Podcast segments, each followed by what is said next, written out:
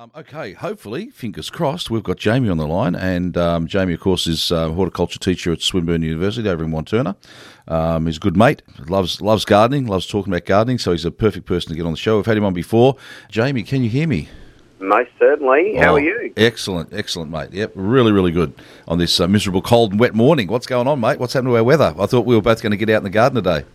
Yeah, well, I was hoping you were going to call. I've been avoiding going out to the veggie patch doing a bit of weeding, mate. paid me. It's it's the time, isn't it? I mean, if your place is anything like my place, um, the weeds are like growing like crazy, and the, as the weather warms up a little bit, people don't notice that it is, but it is. The days are getting longer, and they're like as Jackie French said in one of her books, the weeds are threatening to climb in through the windows and strangle us in our beds. So it's uh, it's time to get onto it. And I'm a, I've got ox- oxalis everywhere in my backyard at the moment. It just it just sprung up and just went berserk. I wish it was as edible as carrots. I really do. Yeah, well, at least I know my, my veggie patch, the soil in it is, um, you know, fantastic because they're, they're going really well. They're the healthiest weeds probably in the neighbourhood. I, I've, I've been to even prune, pruning my uh, grapevine and things. I just haven't. It's been so busy. Haven't had a chance to go out there, but.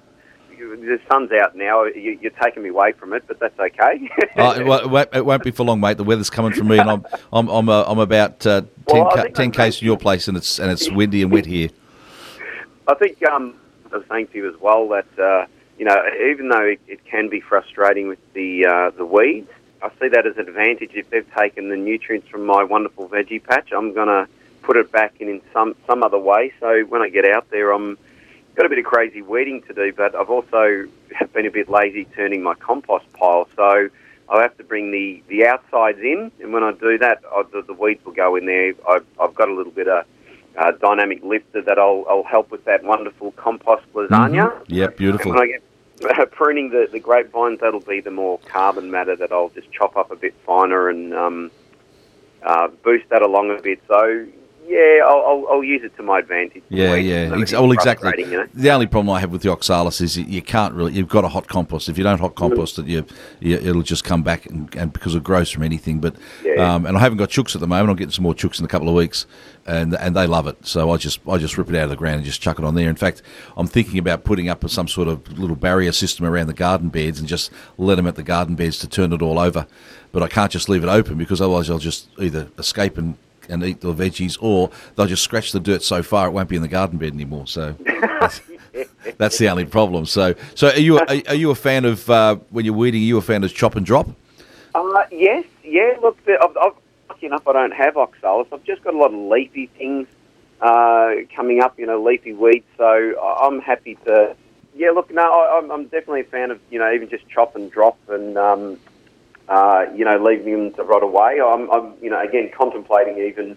I want to use them in my, my compost pile, Yeah. but but even I, I am resting my vegetable patch because I have been pushing it a lot, and, and it's not the biggest one. Yep. You know, um, so uh, I'm happy to even leave it rot away in there, and then just you know turn it over, and just boost all that wonderful little soil life in there. So Yeah, and one of my beds that was just so overridden. I planted carrots in it before the winter came along, and it was so it became so over, overgrown with oxalis. It, it just I could the carrots were smothered, so I just Yeah. got a bit of builders a bit of black uh, builders plastic and covered the whole bed. I put did that back in March, and I lifted the tarp the other day, and there's virtually nothing. Nothing growing underneath it now, so I think I've knocked off that current year's growth. So hopefully, when I plant some seedlings in there, it'll um, by the time the seed the the um, the weeds start to come back again, um, the the major plants, all the veggies and everything, will, will outperform them anyway. So, yeah. um, so what sort of so what sort of techniques do you use for weeding? I mean, if, do you just are you just pulling them out? Are you you're digging them out? What's your what's your strategy for? Yeah, well, look, uh, lucky enough, like like I said, I don't step over my vegetable patch, so it's all nice and fluffy. So they do come out easy. It, it's um, unfortunately, well, I have to change my vegetable patches. I've got a long um, brick wall there, uh, and it's cracked and things. And where I've got the kikuyu grass, my grass, you know, it survives everything. But some of these, that rhizome, the roots have actually got under there and spread under. So I've really got to make sure I dig down and pull that up.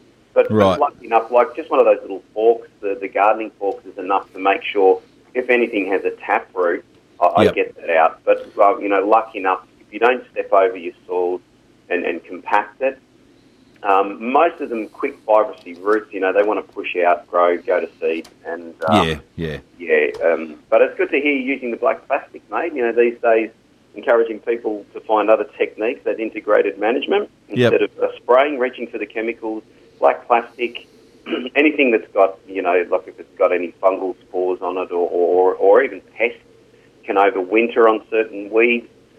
waiting for all of the nice vegetables to come up, That's like plastic wrapping it and that, and, and even now the sun's out a bit, even on a you know fairly decent warm day, um, we'll start knocking them off. Um, it, it's just too easy to reach for chemicals, and if you're going to that far of looking after the soil and weeding it, then you know why pump chemicals on there? So yeah. Although I must, I must admit, I'm not, a, I'm not a total purist. There are a couple of, a couple of really um, uh, pernicious weeds, or sometimes if I've got runners, runner grasses of different kinds coming in, I'll, um, I'll spot spray them with, with, with a little bit of glyphosate and glyphosate, sorry, um, which to the horror of some of my friends.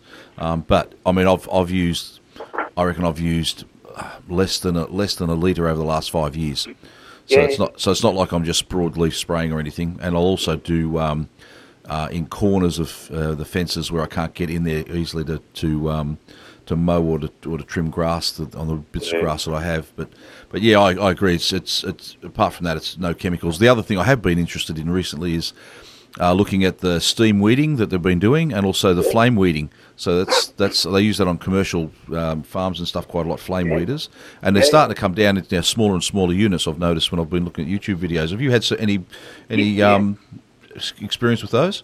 Absolutely, we're, we're we're actually looking at Swinburne of, of getting, uh, you know, because you're right, they're getting smaller, um, and y- you know, very easy to use and, Mm, and mm. safe. People think about, you know, flames and things like that. As long as you're you're not on a you know 40 degree day out there blasting away, or can you be high winds and things? But they're actually very, yeah, they're, they're actually quite efficient.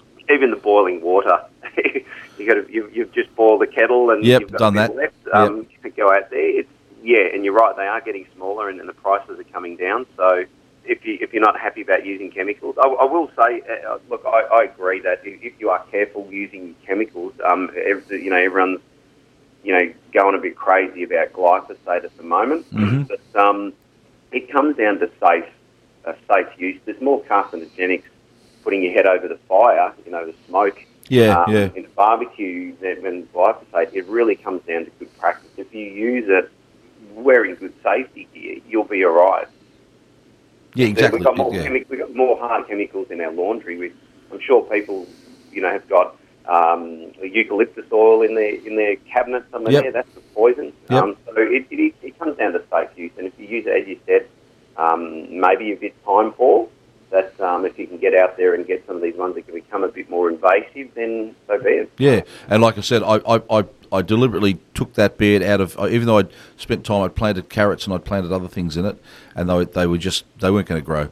And so I thought, no, there's no point. I might as well take that bed out of production. And I'm lucky enough that I've got a, a large area that I've that I've got under under uh, production because I've got about the equivalent of about 10 uh, 2.4 by 1.2 meter beds um, for uh, for veggies and stuff. So so I'm I'm I'm, uh, I'm sort of uh, in a very very nice position to be able to just take a complete bed out of production for six months and not, not worry about it.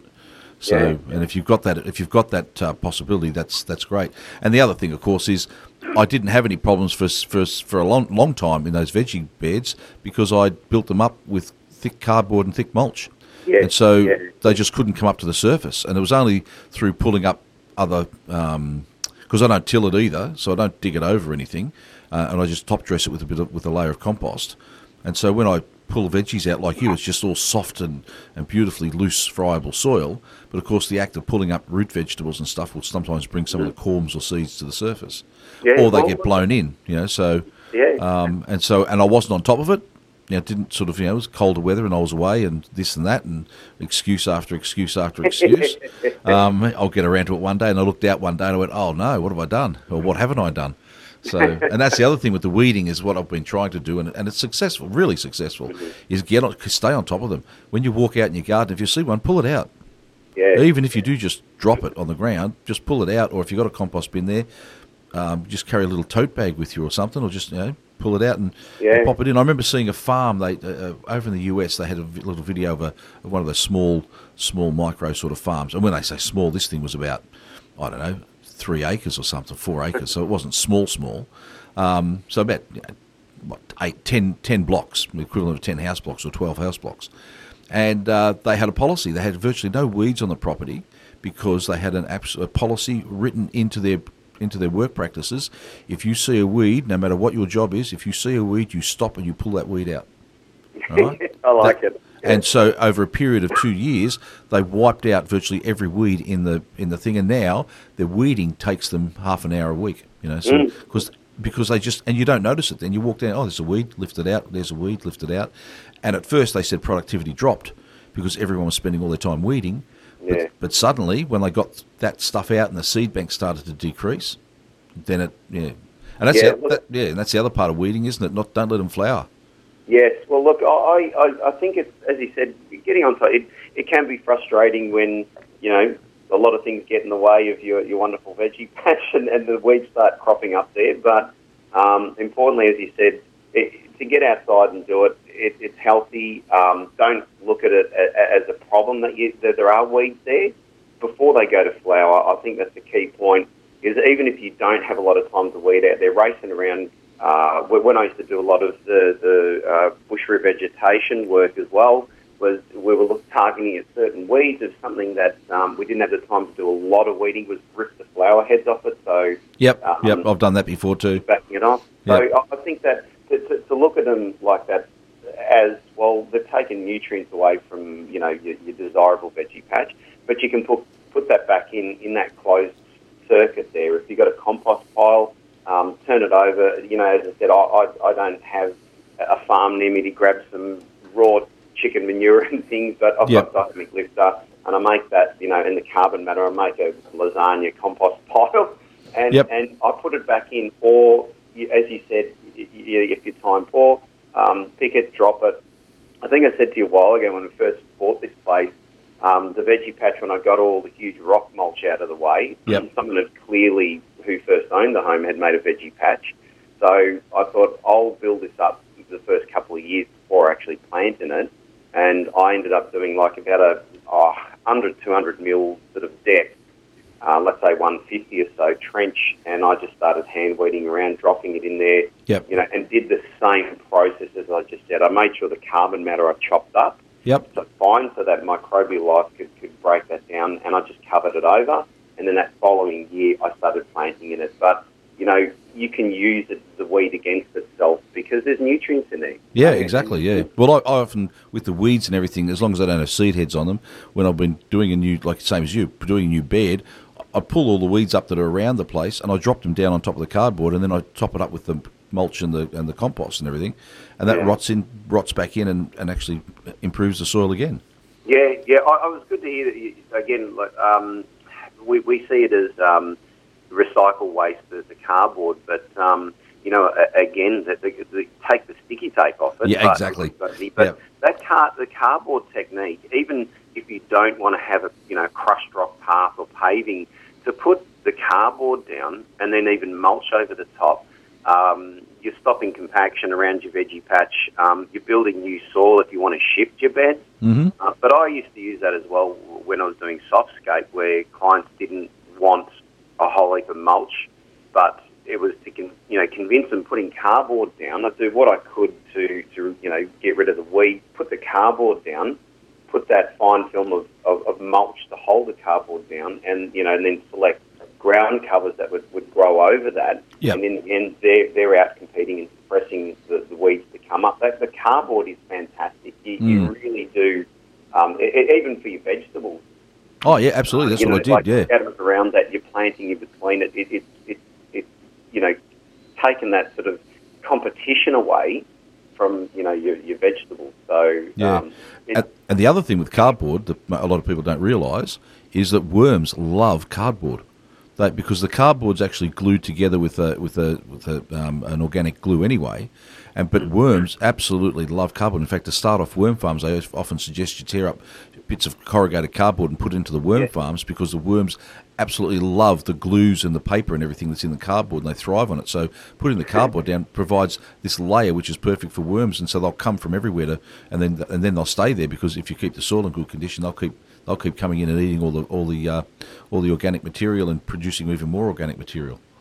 That must uh, the word must have got around then, mate. Because I remember renting a place some years ago where um, maybe the snails found out about it, make Yeah. their way into the letterbox and just Oh. uh, ate my my my envelope. Oh, we've got a brick. blue. Yep, we've got a brick. A brick um, uh, thing for a. Uh, uh, uh, what do you call it? Mailbox, and we have to be vigilant in getting the mail out of that because snails get in there and eat the eat the envelopes and eat the you know eat, eat the bills. I wish they'd pay the bills before they ate them, but you know I don't think that's going to happen. Um, but yeah, we've, we've been a couple of times where we've got mail in there and you open it up and, and there's big chunks taken out of the out of the paper. It's just like oh okay, is that a is that a three three hundred or a two hundred I've got to pay? You know. Hey, I'm going to throw a question at you right now. I'm just Yep. looking at my lime tree, and I've cut it back uh, very heavily uh, a couple of times. Um, unfortunately, I don't know where. Maybe in the last place I brought it before I planted it in my garden here. Mm. It must have um, picked up a bit of citrus gall wasp. Oh, okay. If it's something that horticulturists, if, you- if you're in the industry doing work around in the gardens for people, you hear it every year about this time. What are those swollen lumps on the, the Yep, stems there? yep. Have you cut yours out yet and burnt it or put it in black plastic I, bags? I haven't. Uh, I've done a couple of times. I've cut them out and burnt them. Um, but I've got a neighbour next door. Well, the house next door is only semi-occupied at the moment. Has been for a few months as the owners are changing over and everything. So the lemon tree next door is a brilliant lemon tree, but it hasn't been pruned or looked after for years and years. So it still produces massive amounts of lemons, but it's covered in gall wasp. And so whatever I do on my trees is going to be is going to be sort of pointless for the ones next door. What you can do is you can, um, if you've got uh, the right screen, is you can cover your, your citrus trees for the for when the gall wasp breeding season is, on, to stop them getting infected during that time. That's one way of doing it. If you if you had a really heavily infested one, I, I pull them out. If I see big ones, I do. But yeah, the other thing I think is if you've got any citrus trees in the area, more and more these days, you, you're going to get gall wasp problems. It seems to be getting more prevalent, and I don't know whether it's because the because the the early summers are getting more humid or it's them having milder winters or whatever. But I think if we get milder winters, there's more around because they don't die off during winter. yeah. Um, but the other thing you can do is, um, I found is is um, is just keep every, keep the tree really healthy and, and it'll it'll survive the gall wasp anyway. Well, I think that's why uh, uh, maybe right right over the other side of the fence that the, my neighbours do have a citrus tree, and I don't know how much they, you know, they're out there uh, either cutting off these branches and things, and maybe it's Yeah. come from there. But uh, yeah, it, I, I think it, it's something I guess annoys every gardener if they're they're out there doing the work, and uh, it comes around every year. It's the same conversation. Yeah. But as you said, if you're out there, you're checking anything, uh, you know, anything on that those new stems and things that look swollen, you just clip it off. I, look, Yeah, if, if it's short stems, you can get get at it straight away and clip it off. Then it won't affect your tree, and you've you've actually decimated the population around your immediate area. But unless your neighbours are doing the same thing, it's really really difficult. It's a bit like codling moth for apples. If you've got neighbours even like you know half a kilometre away who have apples and they're not looking after them, they'll breed up codling moth numbers and they'll come and attack your apples. So you've got to maintain a, a rigour around that, either putting the the bark uh, the um, the bands around the tree to, to trap the grubs on their way down to the ground, or you know, I've, I have less problems these these days when I've got chooks because they get out around the trees, dig them up, Yeah. and, and Yeah. eat them and stuff. So, but even so, I still have problems, and I've got I'm, I'm developing quite a large uh, apple little apple orchard now. I think I've got 14 different varieties of apples now, so um, including a couple that uh, that that uh, your mate Mike. Um, taught me how to graft, so Oh, I- yeah, I grafted a few. I grafted six, and all six struck. One cut subsequently died because it got damaged. I gave one to a friend, so I had I've still got four there in pots that have all taken off. So I was really pleased with that. But I also did a few others here and there. So yeah, it was, it's always a good te- good thing to learn new techniques. So Yeah, Um, yeah, surprising I'll- that if you haven't if you haven't attacked it before a bit of grafting, you know, it, it, it it's not a hard process. And if uh, oh, look, I remember growing up, we had this Oh, it was. it was the, the, most hardest apple tree I think on the street. It it it come from my my dad's dad showing him grafting, and we had about four varieties on there. You know, over time we'd lost some, and um, even from that that rootstock growing up, I, you know, I never saw. I never saw anything attack it. It was, you know, it, yeah. it was a real hardy uh, rootstock uh, come from that, and that's the biggest thing. That you know, if you're grafting, um, you know, pick a good hardy rootstock, and, and, and it's not a hard process to graft, and you can get more on there. Same with your citrus. Yeah, yeah. You can get more on there if, if you are space poor, you know, where you, you don't have a lot of room. You, you give it a go. Yeah. Oh, well, that's what I said, and it's like it's like uh, striking cuttings. It's a numbers game in some ways, right? Mm. Um, it's like if, if you know. So I did six grafts, and I was lucky that all six struck. But I did a whole lot of practice grafts back back in the workshop at, at um, Swinburne uh, with Mike. And Mm. um, and I had to try several times before he looked at it and said, "Yeah, that's pretty good." Because before that, he's Yeah. going, "No, that's rubbish." Right? Yeah. Try this way, do this, because I'm left-handed as well, and I didn't realise I had a right-handed knife, and so that didn't help.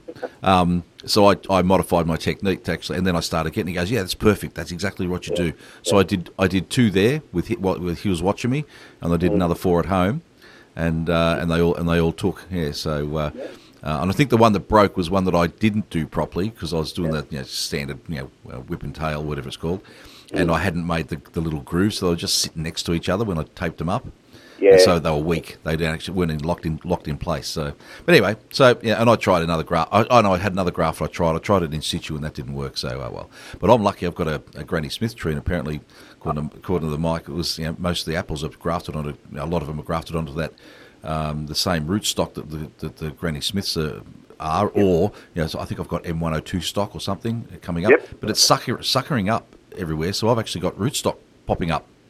So I'm, I'm digging that. I'm digging that out of the ground, and that can be my rootstock for doing, you know, for grafting some of the other apples and stuff. And Fantastic. yeah, and, and Yeah. yeah, And the thing is, is matching up what you're grafting onto. If you can get as close to size Yeah. that you're grafting onto, but if it's a little bit out, as long as you've got one of that those edges around there matching up with that cambium layer, it'll, Mhm. it'll over. Yeah, you, yeah. You, you, you know, if it's not too perfect, the the the, the scion that's actually you're grafting yeah. yeah, and the, and the cutting's the same. It's the, look, cuttings are surprisingly simple. I mean, again, I, I tell people it's a numbers game. There's a couple of little techniques you can do to maximise your chances, but you know, if you're going to get a strike rate of one in ten and you want two plants, well, put in twenty cuttings, Yep.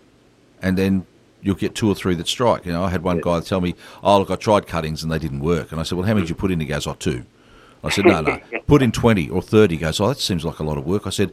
It's not a lot of work because all you're doing is you're just standing there for an extra two minutes, cutting 20 pieces instead of two, and shoving them into the pot.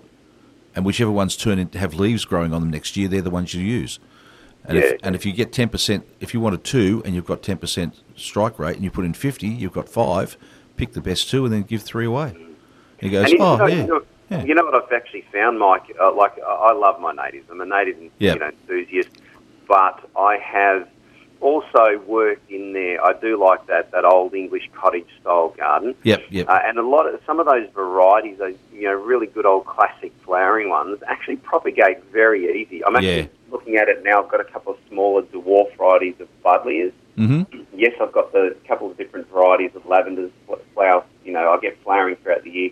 Um, you know, we, were- we were talking about you know um, controlling weeds. You know, even in pests, that integrated management these days. Yep. I have never had to pick up some pest control um, chemical because I've got actually so much diversity around. Yep. Uh, things constantly flowering through the whole year. Um, and I've actually got some coriander there. I've been picking away at it, but I can see it's actually got some flowerings on it now. The amount that some of these old classic plants and herbs and things attract predatory bugs Yeah, um, exactly. you know, you're saying taking cuttings.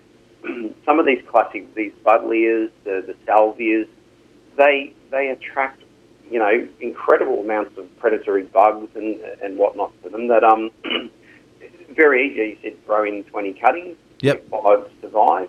You've just added to that diversity. That you know, and and, and, and getting to know who's growing what around the neighbourhood allows you to build on you know, Exactly, yeah. times and diversity and and even you know again my backyard, I'm trying to grow as much as I can out of there.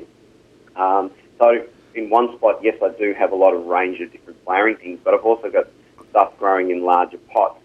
Um, when those vegetables through spring and summer are really pushing a lot of that sap flow. Yep. Um, I have to have things in pots, and I just slide them around as well to attract those predatory bugs. Well, that's a good Nothing idea. Yeah. vegetables. So there are ways around to have diversity close to your vegetables. If you if you don't want to have something permanently growing, you know, in your vegetable patch or close, you put things in pots, and you find, like I said, a lot of those really good um, predatory attracting um, plants. Um, there, a lot of those old classics are very easy to propagate. Mm-hmm. Well, which is why they're old classics. Yeah.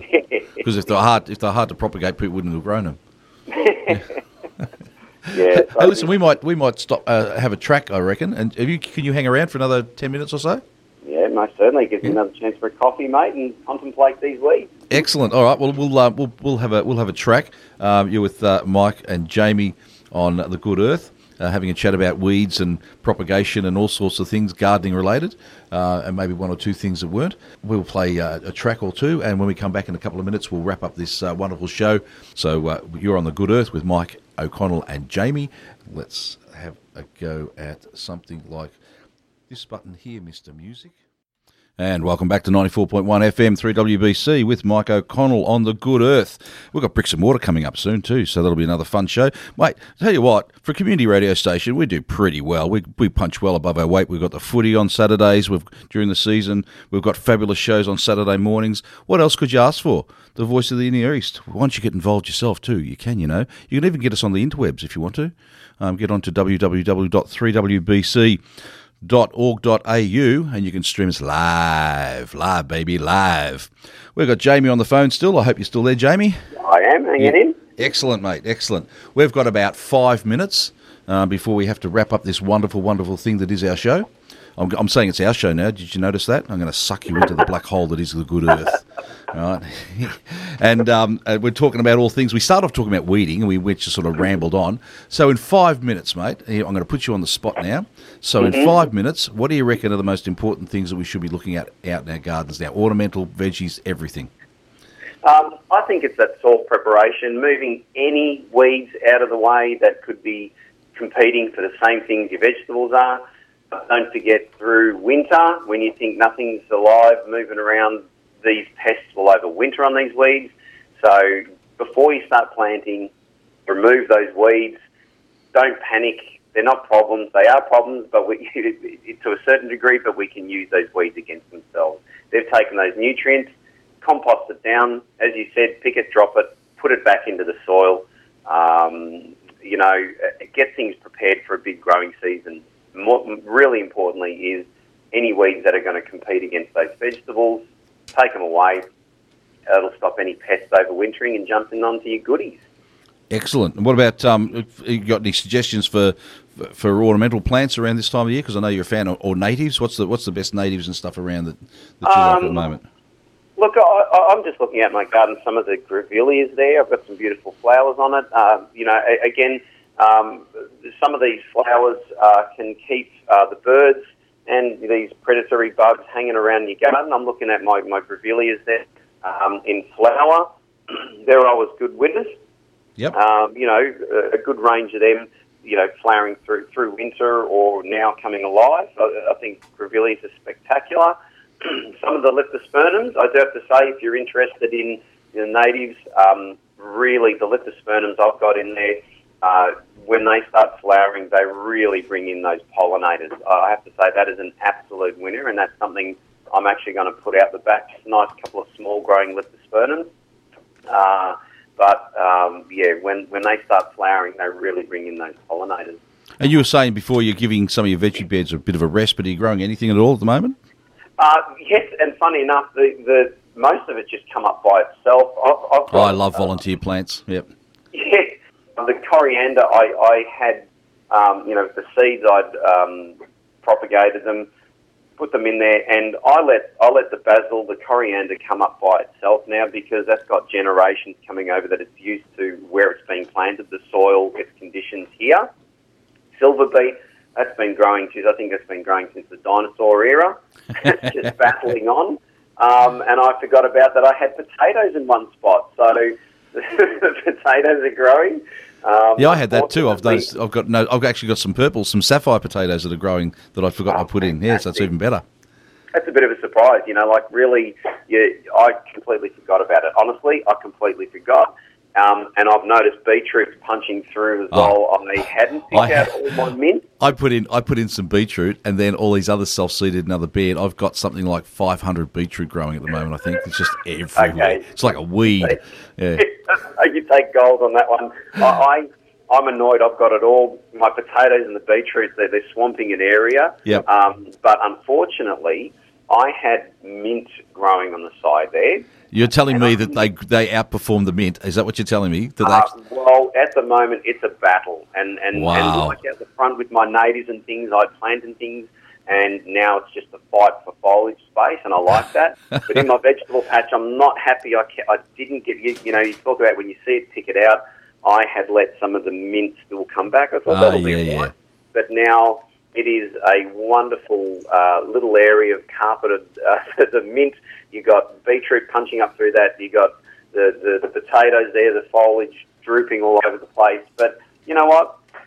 Yeah, I'll get, I'll get to that when I when I pick everything up. I'll do a good clean of that. But uh, pretty much, yep. Mike, everything has come up by itself now. The coriander, the the you know, well, basil's not there now, but um, that'll come up by itself. Chives, the the silver beet, I'm picking away at that and and so yeah, it's it's it's not as productive as I'd like this time of year through you know through winter and this time of year. Yep. But I've had to rest it because you know again I don't have a big area to grow, so yeah, in some ways it's, it's resting, but I'm still getting some food from it.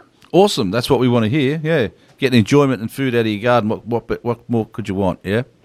I, th- I think you know just quickly the as I said the, the weeds people see them as a problem.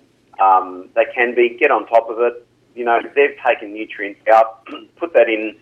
You know, talk about that, that compost lasagna pile. If you've got grass clippings, you, you sprinkle that. Put your weeds on. Put a bit of chook food or dynamic lifter or something. Chop up. I'm looking at my lime trees. I talked about doing a bit of getting ready for spring. Um, the biggest thing is not allowing some of those fruiting trees, your mandarins, I've got my citrus things, not crowding the centre Yep. A nice bar shape, and, and even if you get out there and prune some of the branches that you know that are growing into the centre, you just open up that airflow. It, it, it reduces hiding spots for pests. But again, chop that up. Same with that that bigger carbon matter, so it breaks down a bit quicker, and that you just keep layering. I think uh, uh some you know again I've just it's trial and error with compost piles, um, but if you get that right formula, um, you, you're putting everything you've, you've you've chopped cleaned, weeded, back in again. Yep. No, good advice, mate. Good advice. Hey, listen, we're going to have to wrap it up because I can hear Jethro Tull appearing in the background. And um, that's our signature tune to leave the show. Oh, look, thanks very much. Thanks very mate. Much? No, thanks very much, mate. I'll get it right eventually. Um, this morning for for for, uh, for calling in and uh, having a chat with us. I hope we can do it again very very soon. Uh, it was, uh, and I'll see you during the week, no doubt, and yep. we can uh, we can maybe plan up what we want to talk about next time. But uh, uh, thanks very much, Jamie, for all your help. That's Jamie from the horticulture department at Swinburne. And if you're thinking about doing horticulture and everything, Swinburne's a great place to do it. By the way, there's a free ad for Swinburne, um, and it's not just because I work there. Um, but no, they've got a great team of people over there. You sell plants and stuff too, so they can get down there occasionally and, and have a look around. That's safe. We'll see you next week, Jamie. I'll uh, let you go right now, and uh, I'll talk to you during the week, mate. Catch you then. All right. Bye for now, folks.